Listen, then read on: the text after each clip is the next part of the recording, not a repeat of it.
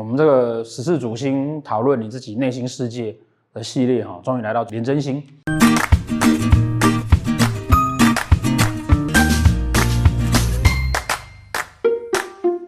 廉贞这颗星呢，哦，通常啊也是在学紫微斗数的时候啊，最难被人家掌握的一颗星。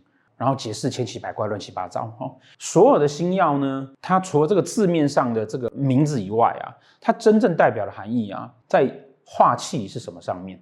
化气就是那个把东西用高温把它烧掉，然后剩下的核心。所以它其实意思是这个星曜的核心价值是什么？紫微化气为尊，它紫微星要的其实是尊崇跟尊贵。太阳化气为贵，它要的呢是地位高的一个地位。武曲化气为财，武曲星的核心价值呢，是所谓的金钱价值，所以每一颗星呢，它的重点呢，都是在那个化气是什么。廉贞星化气为什么呢？化气为求这个字呢，让大家啊，往往哈很难去掌握它哦。所以很多书会告诉你说，廉贞星呢会代表官非，因为它化气为秋嘛，你会关起来。很多书也会告诉你说呢，啊，廉贞星呢，因为它化忌了，它就不廉不贞哦。那当然我们也是这样子讲它，但是有书上又会跟你讲说，廉贞当化禄的时候呢。他叫廉贞清白歌，哇，这个人又非常好。到底怎么样去分辨他？有的时候非常好，有的时候不廉不贞呢？其实都在“求”的这个字上面。事实上，这个字啊，它意思并不是把你抓去关的意思，不是这个意思。它可以被解释成囚禁。囚禁是什么？其实啊，它指的是一种对自己的束缚跟要求。你觉得自己不可以去做什么事情？你对自己的控管。我们学到很多在斗数上面会有类似这样的概念，比如说天象星是你的规则，太阳星是你制定的规则。那天象呢，是你对环境的规范。所以天象星的人去吃饭，会要求那个餐厅状况要好一点，哦，厕所不可以脏脏的，因为那是你内心对环境的规范。那廉贞是什么呢？廉贞啊是拘束，也就是说你理性的对自己个人的要求。天象星如果讲的是说我在不好的环境里面，你可能会吃饭不舒服，或者是你会重视你的人际关系，透过你自己对人家来帮忙，然后让人家也够帮你，让自己的人际关系的网络呢能够控制在自己的手上。那廉贞星呢？它代表的啊，其实就是啊，我觉得我应该怎么样把自己这个事情做好，可以做到尽善尽美。所以廉贞星啊，在古书上面会代表了啊，外交官的意思。你想想看，一个国家派出去的外交官，他是不是要恪守自己，要廉洁而清白，免得人家觉得哇，你这个国家派出很奇怪的人出来。四化都是因为星曜产生出来四化。所以当廉贞星化禄的时候，禄我们把它把它当成好处，它是因为要求自己而得到好处。那禄存呢，它是因为加了禄存星之后呢，让星曜的好的特质发挥出来，弱的特质呢掩盖掉。所以不管是化禄或者是禄存，都在某个层面上面会被人家说它是廉贞清白格的原因，就是因为他因为要求自己、约束自己而得到好处，或者是。他的好处就是懂得要求自己跟约束自己，这是加了禄存，所以它叫廉贞清白格。哦，原因是因为这个样子。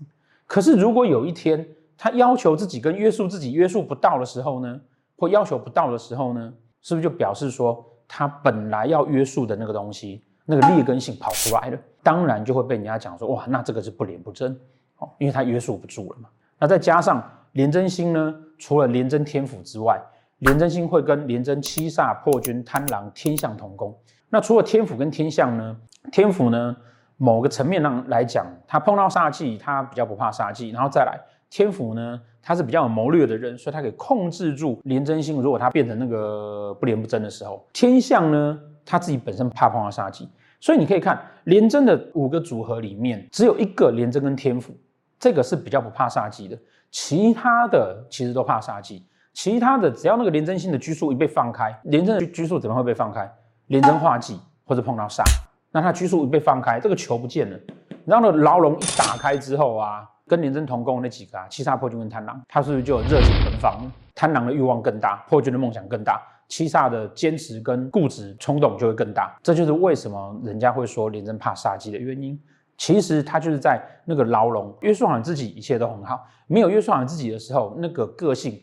反而会因为被关久了，然后爆冲出来，反而会比单纯的七煞破军跟贪狼还要再严重哦。它的基本原理是因为这样子来。那因为如果你不知道这个原理，你常常在念那个书的时候，在看到盘的时候，你就没有办法去分辨好，哇，这个廉贞到底是好还是不好？对还是不对？因为通常啊，带到廉贞体系的人啊，他在那个懂得要求跟约束自己的过程中间呢，他同步的会散发出很迷人的魅力，也会让你觉得是个不错的人。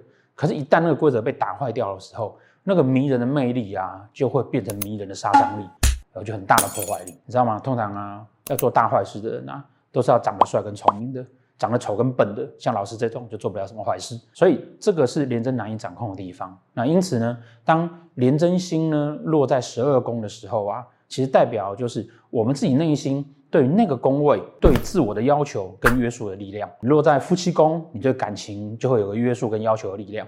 在官禄宫，你在工作上就有约束跟要求的力量。这个约束跟要求都是因为你希望你可以把这个宫位的事情做得更好，所以你约束跟要求你自己要一个规范。那为什么廉贞星在财帛宫的时候呢？一般都会告诉你说，它是透过稳定的存款收利息，或者是当包租公最终呢，好能够来去赚钱，好好买好的股票，像台积电这种会每年发股利的这种。哦原因就在这边，它每一个宫位如果放了廉贞星，都是告诉你。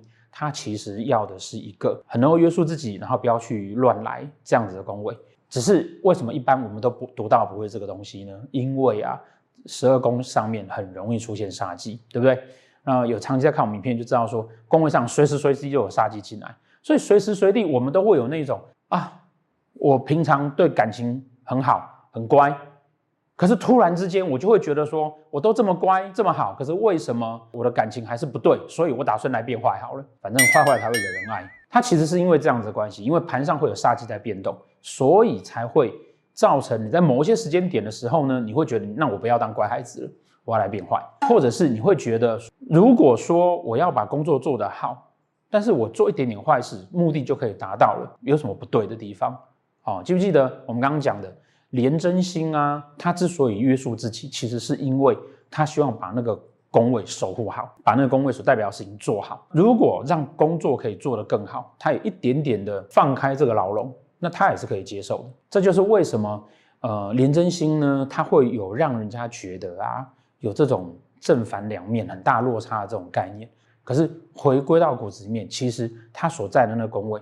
都会是你自己生命中，你希望要把它表现得很好，跟照顾得很好，跟做得很好的那个宫位，然后并且因为这样，你会对自己有诸多的要求，怕的只是说，在要求的过程中间，可能你忍不住的，你碰到煞气，你冲动，然后你就希望要走一些比较偏门的途径。好，谢谢大家，利用紫微斗数改变命运状况，改变自己的人生，大家支持一下我的新书，谢谢。